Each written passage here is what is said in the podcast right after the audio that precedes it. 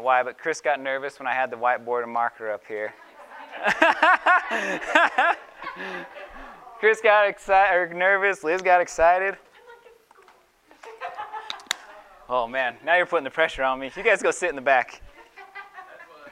uh, oh, got sent to the office.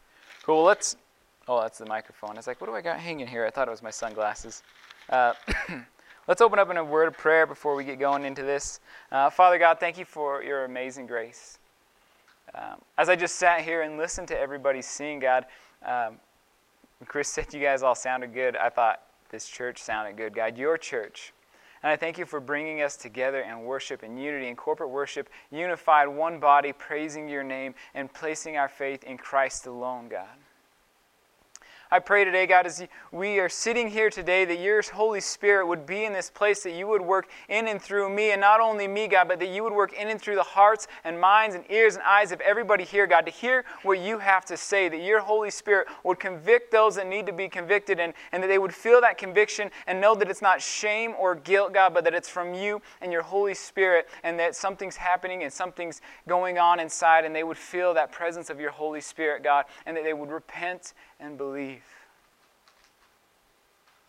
Lord, I thank you for just each and every person here. And I lay myself aside, God, and just pray you would speak in and through me, Lord. And I say these things in Jesus' name. Amen.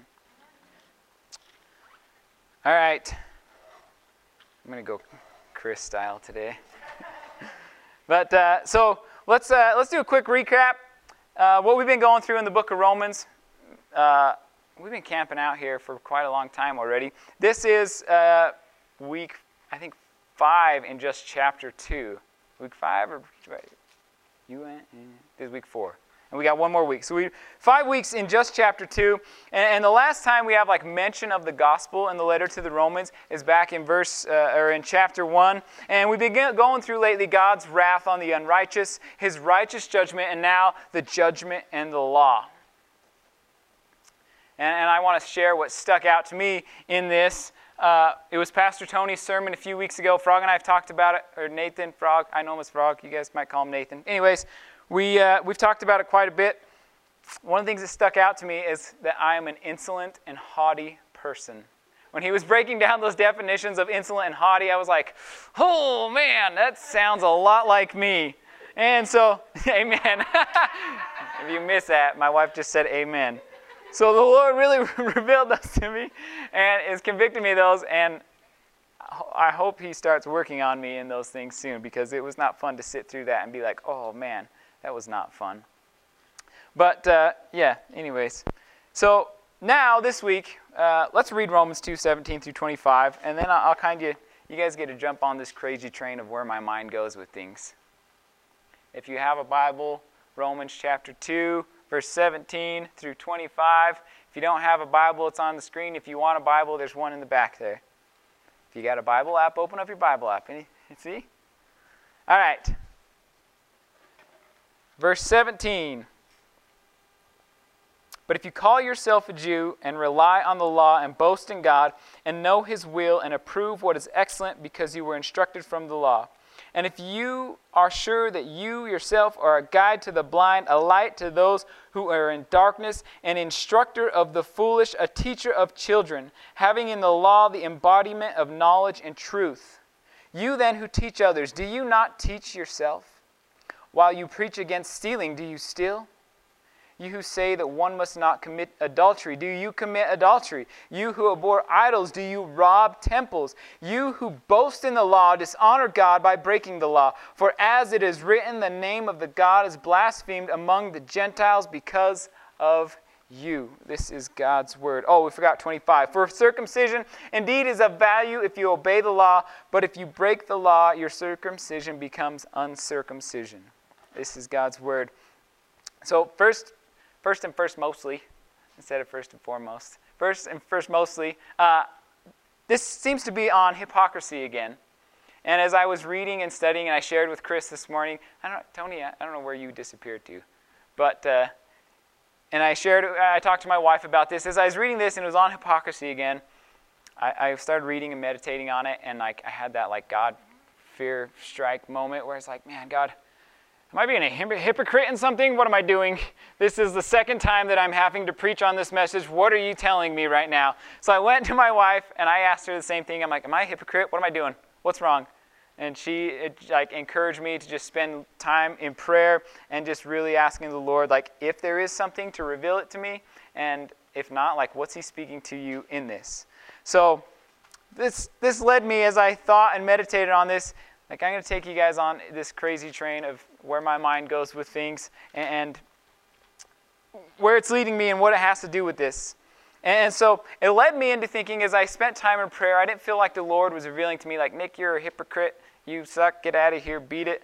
So uh, I felt like the Holy Spirit was really speaking to me and, and to talk about the Holy Spirit some here.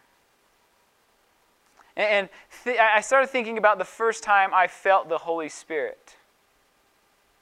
Do you guys remember? Can you guys recall the time, like when you felt the Holy Spirit? Like the, for the very first time? I remember my first time, and I shared it here a lot. And I would say, I would argue back then I didn't know what the heck that feeling was, but now that I look back on that moment, seven, well, not seven, how long is it? 13 years ago, not seven years ago. Was in 2007. I got confused. But looking back on that moment now, like that's when I felt the Holy Spirit for the first time. If you don't know my story, what happened was as a kid, I went to youth group. Pastor Sean Bagley, he would come meet with us. He started planting the seed. When we got older, Jess and I had some problems with uh, just being stupid kids. And I started going to church. She told me it was an ultimatum if we're going to still be together, you're going to go to church. And I was like, all right, whatever, I'm in. And so I started going, and I remember sitting in church service and listening to the, or hearing the song When the Music Fades by Matt Redman. And as I'm doing that, as I'm singing this song, like there's all these well of emotions going on inside of me, and like I just start like bawling, like teenage girl snot bubble, like tears running down my face, bawling, and I'm just singing at the top of my lungs, and I don't know what the heck's going on or what this feeling is. And I go up after service to receive prayer, and I talk to uh, Pastor Sean, and he tells me, or he asks me, What do you need prayer for? And like, I felt like I couldn't talk. I just shake my head. Nick, what's wrong? I just shake my head again. And then he says, Do you have a relationship with Jesus? And I shake my head again. And he asked me a question that changed my life that day. And he says, Do you want one? And I felt like I could speak. I felt like the floodgates had have opened. I felt a weight lift off my shoulders, and a resounding yes came out. And so we prayed that day and I accepted Jesus into my life, and, and I was changed from that day forward. And that's the first time I felt the Holy Spirit, that I remember feeling the Holy Spirit in my life. Now, I, I, I share this too because your story is not going to look like my story.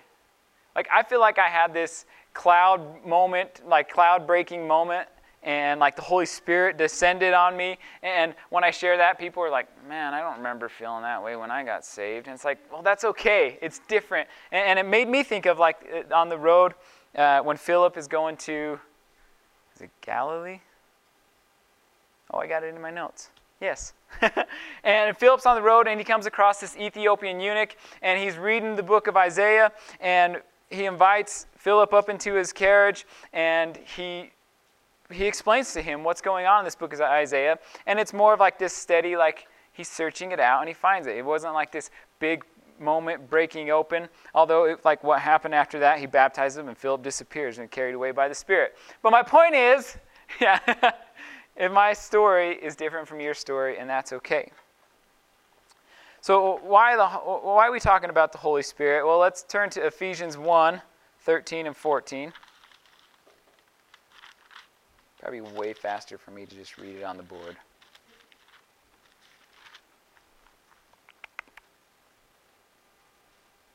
Yep. Okay. In him you also, when you heard the word of truth, the gospel of your salvation, and believed in him, in him, were sealed with the promised Holy Spirit, who is the guarantee of our inheritance until we acquire possession of it to the praise of his glory. Will you keep that up? Oh, yeah. You're the man. Thanks, TJ.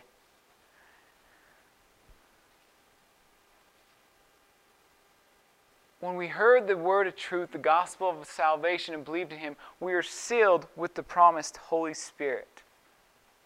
Just like the signature on a dotted line or the seal on a government document, the seal of the Spirit authenticates us and, we're included in Christ. It secures our identity and marks us as His possession. And apart from that Spirit, apart from the Holy Spirit, we would not believe in Christ. We would not have our eyes open to Christ. We would not have our heart open to the realities of the promises of His Word. We have something. We have something special. We have this treasure. Did I pull up, did I put in Matthew 13, 44 and 45?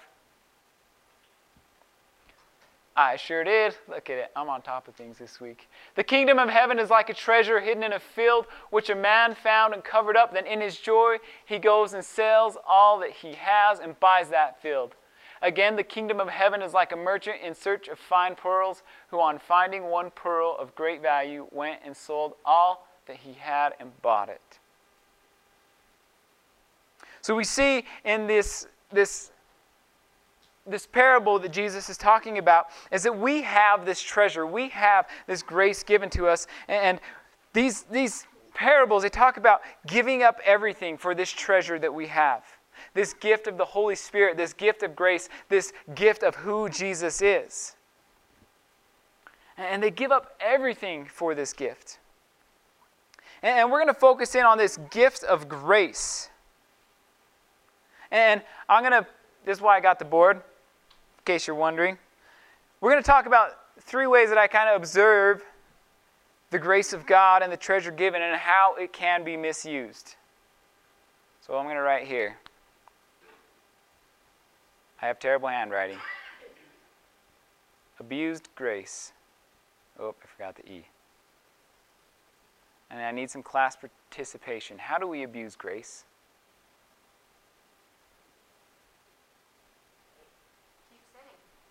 Keep sinning.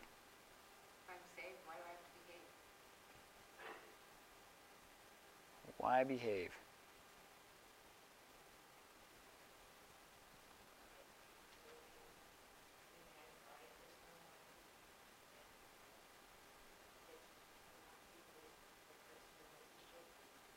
Being kind. Jen, you had one at Tuesday night group when we were talking about uh, how are we playing games at, at, the feet of Jesus? Do you remember what it was? Um, about um, if you do this for me, I'll go to church every Sunday, or so. Yep. If God, then all. So what you're saying is, is we, we play games, we abuse that grace, and God if you do this for me, then I'll, I'll be to church every Sunday. Or if you do this for me, then I'll do this for you. So that's one way. Uh, you know, those are. Does anybody have any, anything else? Sorry. Yeah. Ooh, that's our next one. Secret grace. And what I mean by secret grace is we're at work um, and or, or, wherever we spend an amount of time. Work is where we usually spend time outside of our home. And I've got this grace and this treasure. And it's near and dear to me, and I, I just have it, and I'm going to hold it close. But I don't want anybody else to know that, that I have Jesus and that I have this grace. And I don't want these people in my workplace to know that I praise Jesus and I do all these things. And then finally, one day, we meet another secret Christian. And they have their secret grace, and we're like, You go to Price Chapel, I go to Gospel Community. we can be secret Christian friends. And the gospel and nothing is ever shared, and people don't know that you're that you've got this gift of grace. We have this secret grace, and we just we just keep it to ourselves. Don't let anybody know. Don't let anybody in.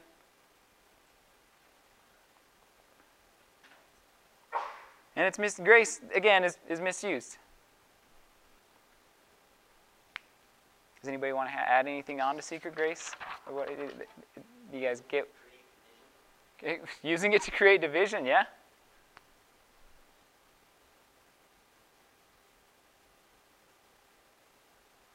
We have this, and we're not going to talk about it, and it's going to divide us. That's an N, in case you can't tell. and it's going to divide us. Um, our relationship is like our business, It's our yeah. Yeah. Our business.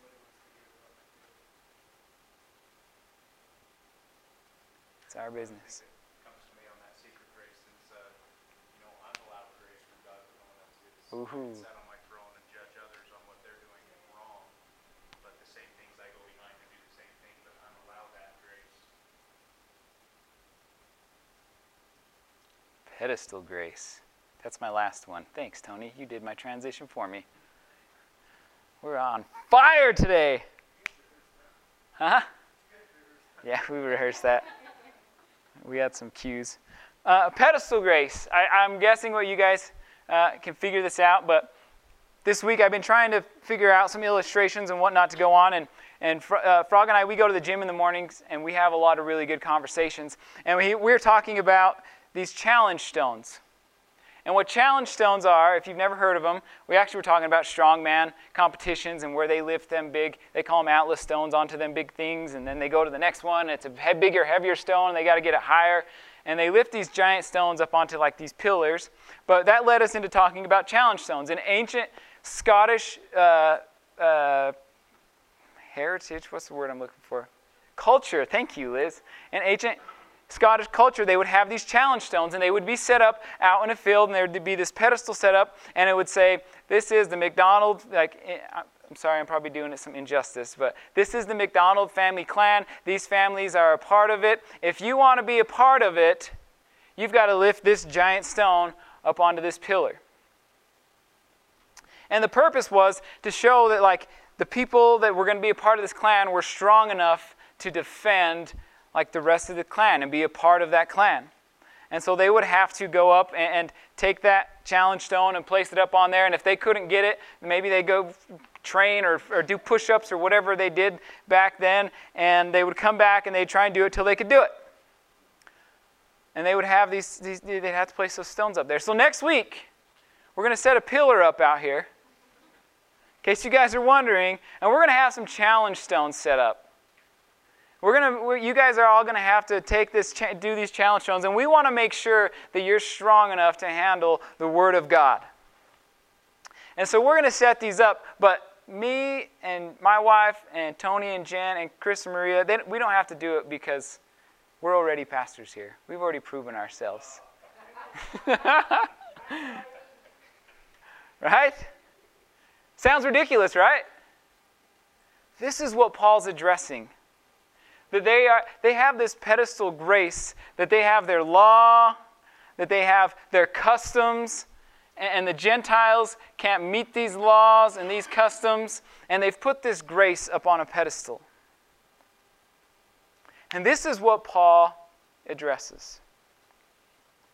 And he's letting them know, like, you're not doing a service to God by putting his grace up on this pedestal and holding up the law. When we do that same thing.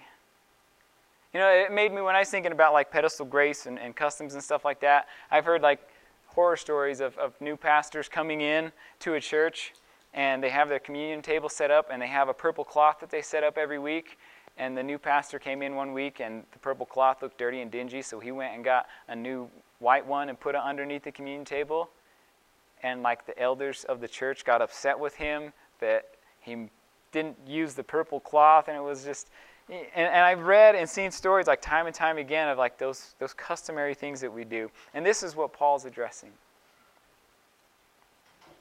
And he's letting them know like the law, it wasn't meant to show you that you can do it without the Messiah.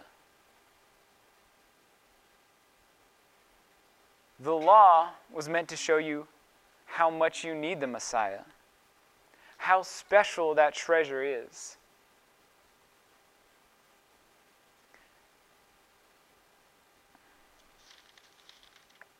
I lost my train of thought here. I'm in Ezekiel, that's why.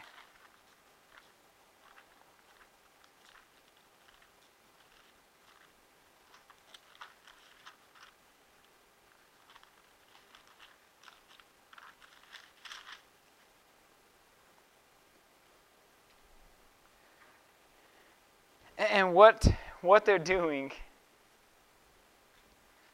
is when they do these things, like I said, they're not doing a service to God. And Paul tells them, For it is written, the name of God is blasphemed among the Gentiles because of you. One version I read, uh, oh, it's you who boast in the law dishonor God by breaking the law.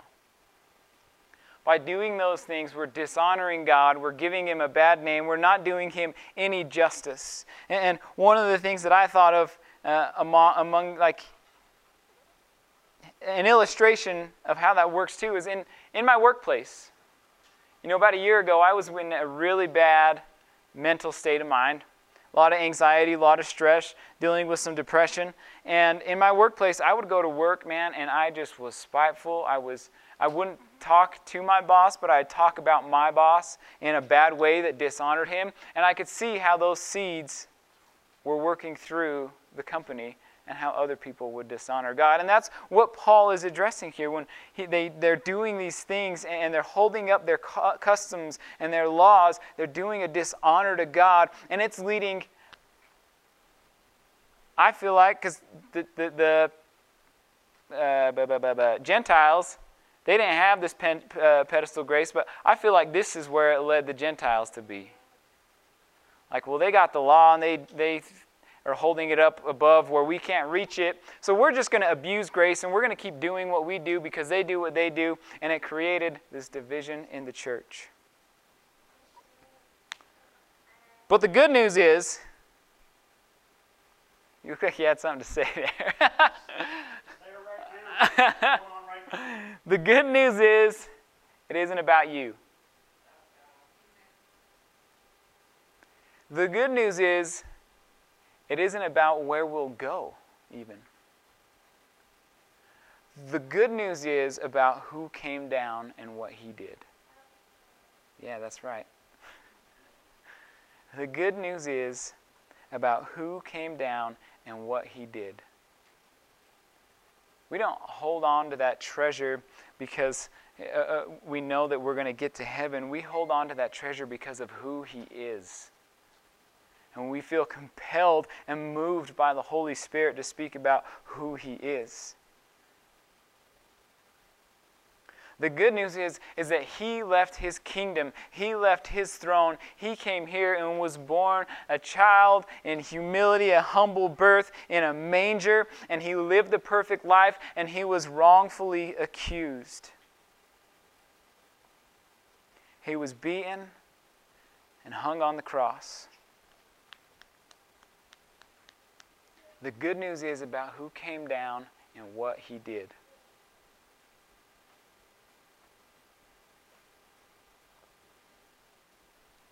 Mark 1 14 and 15 says this. This is what Jesus says about the good news, about the gospel. Now, after John was arrested, Jesus came into Galilee proclaiming the gospel of God and saying, The time was fulfilled and the kingdom of God is at hand. Repent and believe in the gospel. This is heaven. Here's earth, and here's Jesus. This collision course, course, course. Heaven has come down. The kingdom of God is at hand, and the good news is is that ev- heaven and earth have collided in the person of Jesus. That He stands as our mediator between sin, Satan, and death, and we do a dishonor to God. We do a, a, a terrible service to God. I wouldn't even call it a service. We don't do a service to God when we put His grace on a pedestal, when we act like hypocrites, and we tell them, "Do as I say, not as I do." And we abuse the grace given. But the grace given glorifies the giver. The grace given glorifies the giver. When we see that gift of grace, when we're moved by the Holy Spirit and we have that treasure, that grace given glorifies the giver. Let's pray. Father God, thank you for your grace. I pray, God, as we go throughout each and every day, God, that we would rely on your Holy Spirit, God, to convict us of those moments where we have abused grace, where we have our secret grace and where we have our pedestal grace, that you would draw us into you and help us to see what the given grace is, God. That you came down not so that we can abuse it and, and hold to these customs and standards, God, but so that we can glorify you and honor you and lift high your name. And God, I know I go through seasons of abusing grace, of secret grace, and uh, pedestal grace. And I pray if someone's here and they feel convicted and they're in any one of those seasons, God, that you would draw them to a place of repentance and open their hearts to you and that they would feel the move of the Holy Spirit to get out of that moment. That they would be reminded that they're sealed by the promised Holy Spirit and that they're guaranteed because Jesus paid the price. Because that's who it's all about. I pray, Lord, if we become a church that holds to pedestal grace and has all these customs, that you would break us of that, that you would send people boldly forth to say, hey, this isn't right, this isn't the gospel, this isn't grace and that we repent, Lord.